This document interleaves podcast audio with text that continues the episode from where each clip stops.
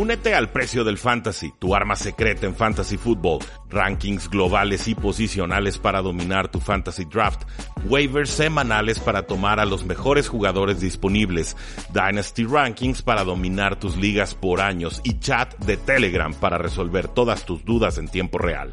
Visita stam.store diagonal precio NFL o da clic al link en este episodio para suscribirte.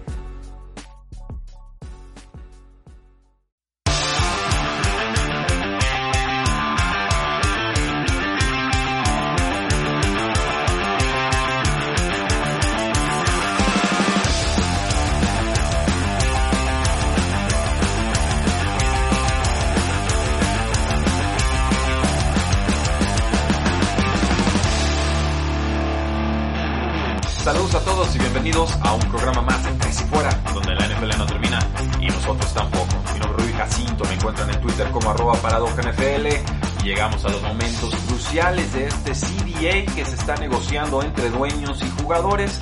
Lo último que sabemos al respecto es que ambas partes se reunieron en Indianápolis, que tuvieron una junta de cuatro horas y que parece que resolvieron algunas de las diferencias, ya que los 32 representantes de jugadores votaron a favor de la propuesta y ahora la mandarán a votación general con los 2.000 jugadores que están eh, representados por la NFLPA, que es el sindicato o la unión de jugadores. No quiero abordar demasiado este tema porque estoy redactando un artículo bastante profundo al, respecto y porque vamos también a abordarlo en este sábado. Le vamos a dedicar el primer bloque y quizás dos bloques del episodio. Entonces, eh, solamente quiero decir que me parece que los jugadores están conformando con muy poco. Creo que se están eh, comprometiendo demasiados años, que serían 10.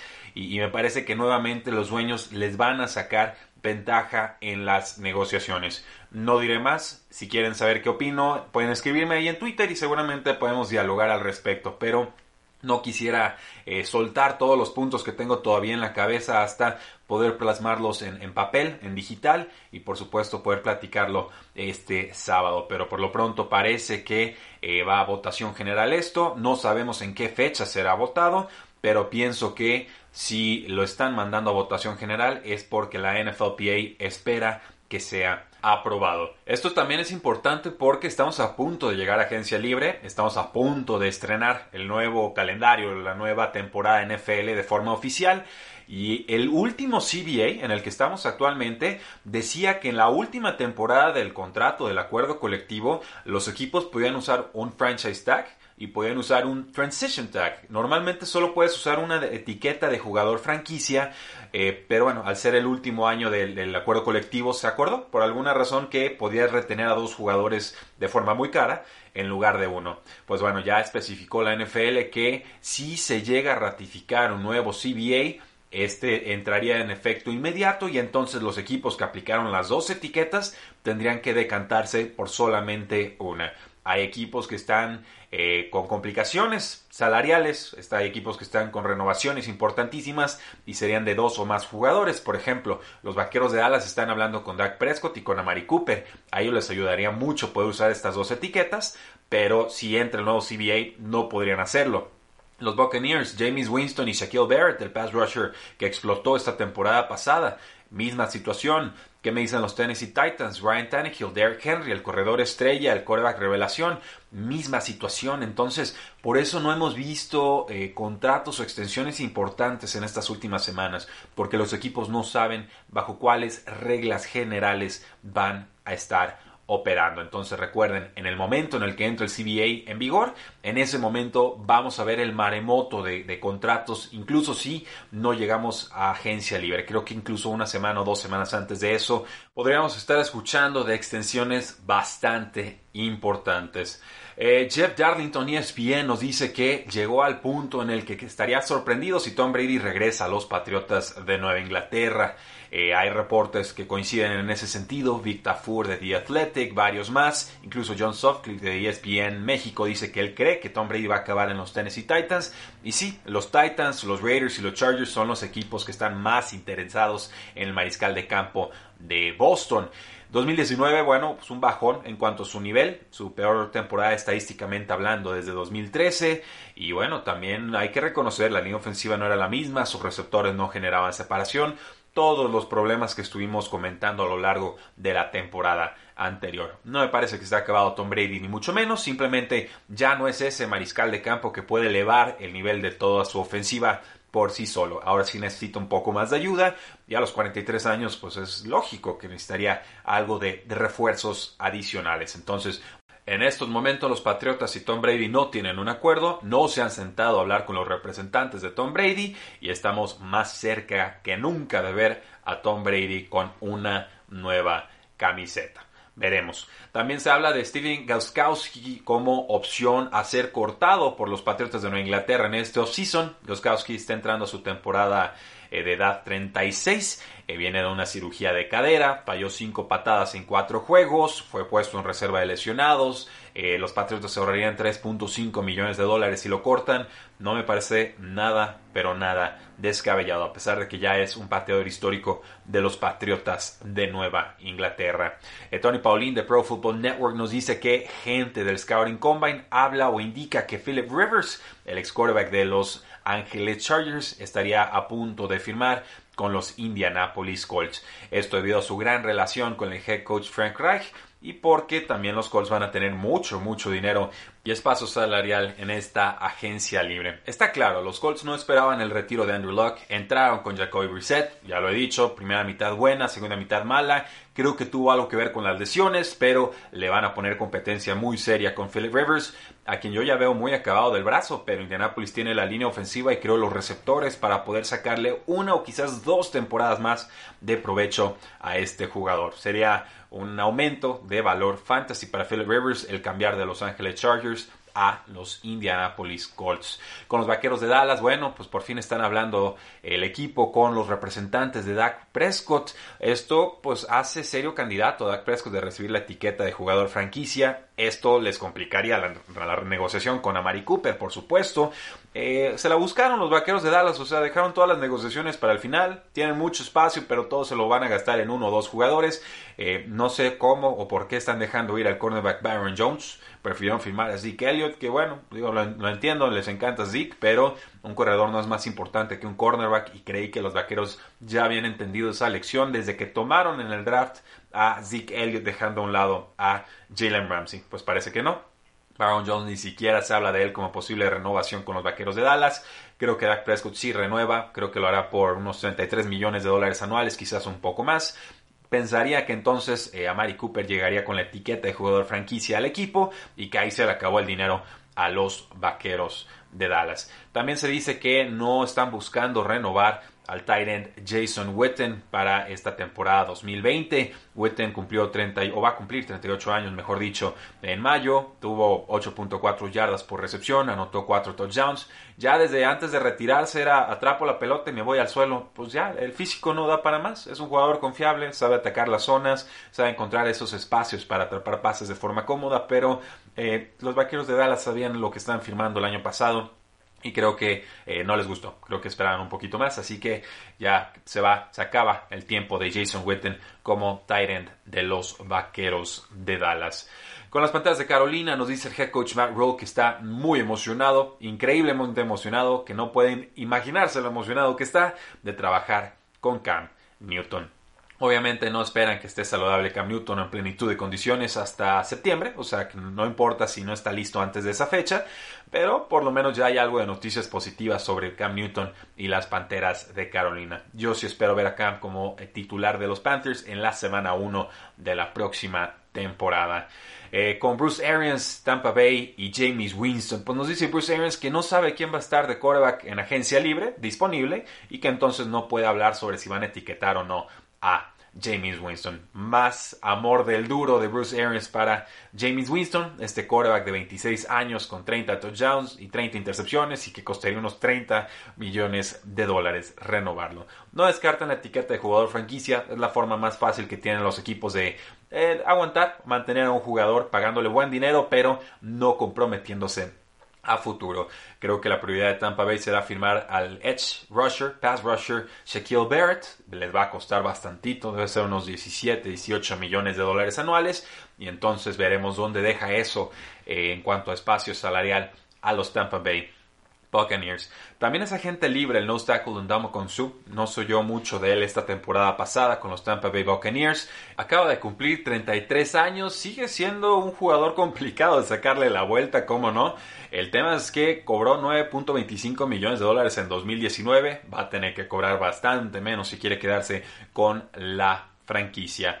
Con los Osos de Chicago nos dice el general manager Ryan Pace que él reafirma a Mitchell Trubisky como titular para la semana 1 de la temporada 2020. Eso sí, ya por fin están concediendo que le van a poner algo de competencia posiblemente en el draft, posiblemente en agencia libre y pues tienen que decidir en estos momentos los Osos de Chicago si van a tomar o no la opción de quinto año que tienen todos los contratos de novatos que son seleccionados en primera ronda. Ahí vamos a saber en verdad qué opinan los Osos de Chicago sobre Mitchell Trubisky. Este jugador de 25 años se sometió a cirugía de hombro, de hombro izquierdo, con el que no lanza y se espera que esté sano para los entrenamientos de off-season.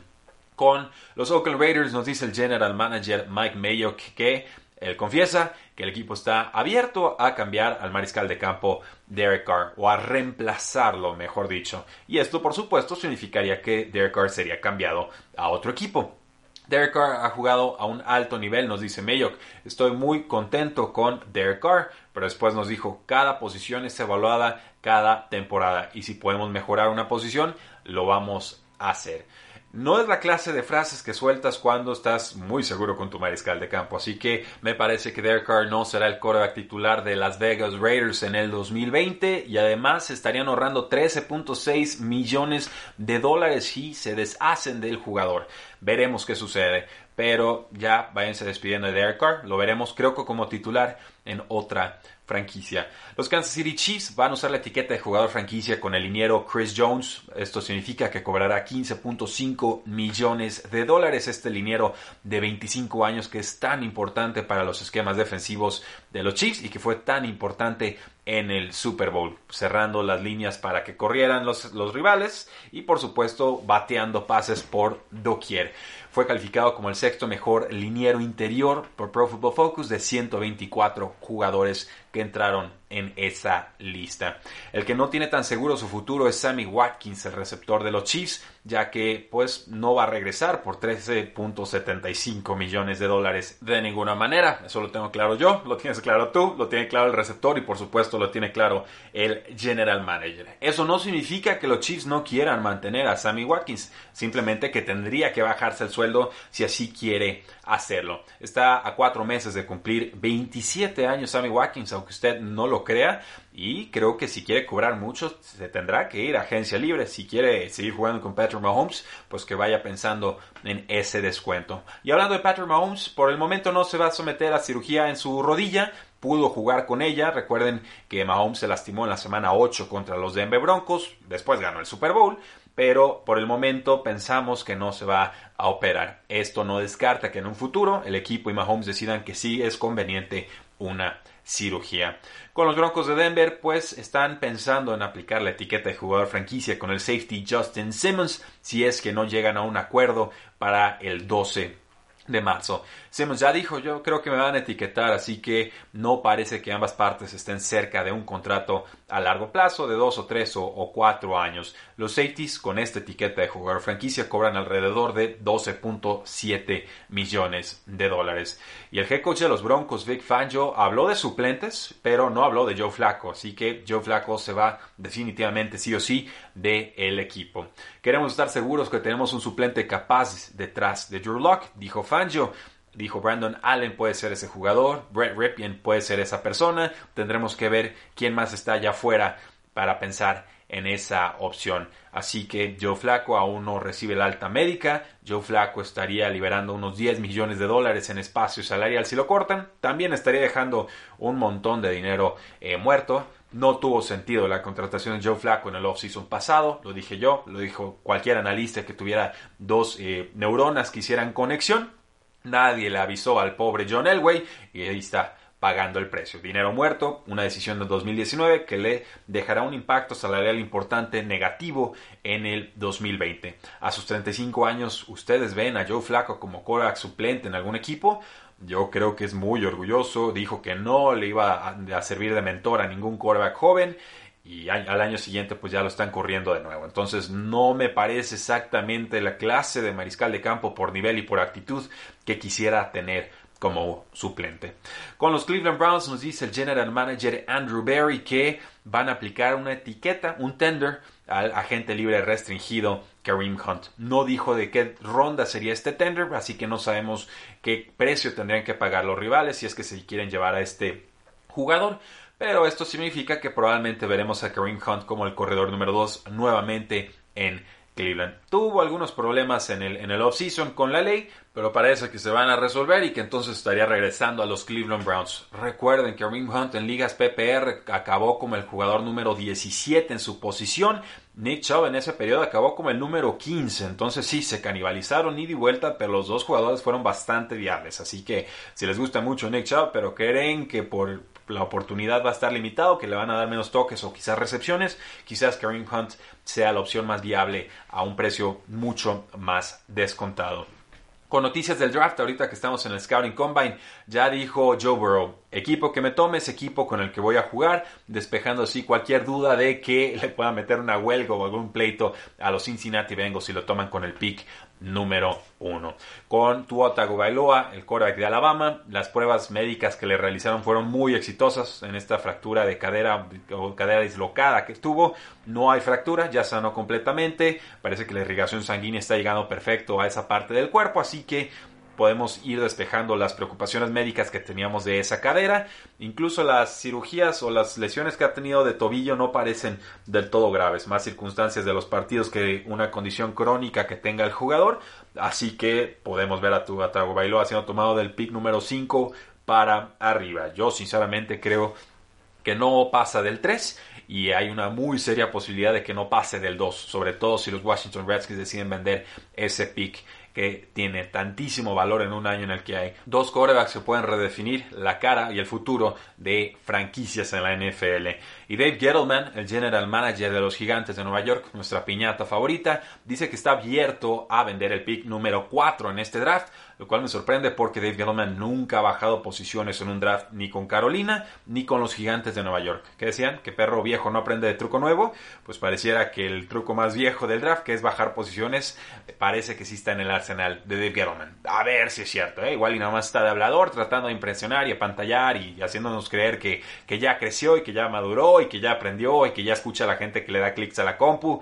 Eh, ver para creer, ¿eh? La verdad, yo le tengo una muy sana desconfianza de Gilman, quien creo ya ni siquiera debería estar empleado por los gigantes de Nueva York. Eh, hablando de temas financieros, Washington y Trent Williams, pareciera que Ron Rivera se ha podido acercar a este tackle izquierdo talentoso y veterano.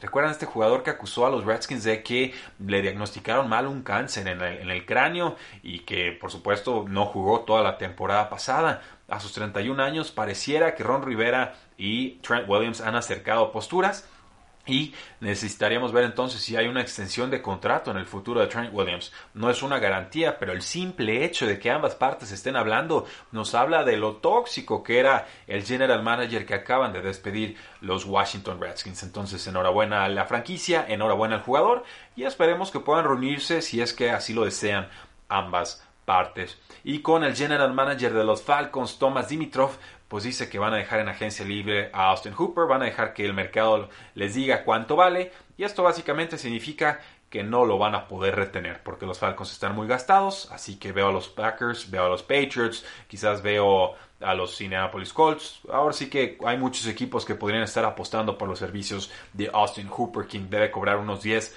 u 11 millones de dólares anuales. No me parece un talento especial, lo confieso, pero sí es un jugador útil un jugador balanceado y un jugador que no desentona en una ofensiva.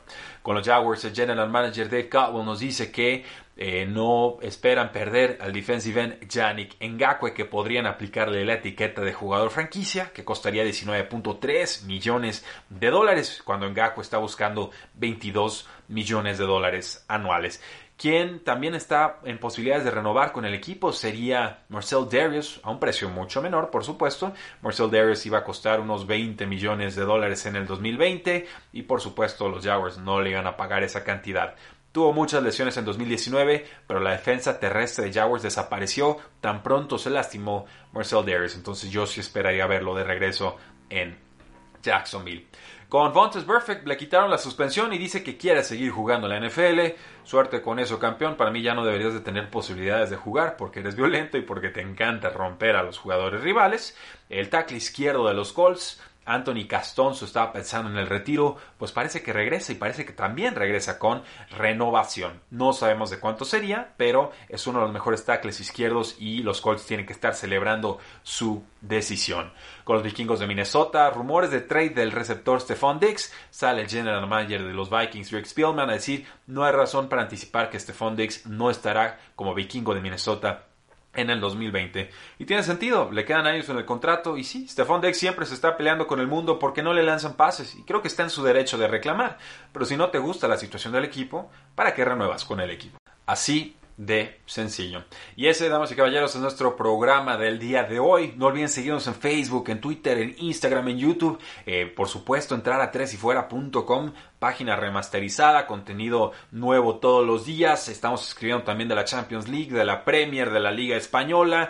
Ya estamos terminando de preparar el set de grabación para que puedan disfrutarnos también en YouTube, por supuesto, con contenido distinto al que subimos a este podcast. Así que vale la pena, presúmanos, síganos, déjenos una buena reseña en Apple Podcasts, en Spotify, en donde sea que ustedes nos escuchen y disfruten, porque la NFL no termina y nosotros tampoco. Tres y fuera.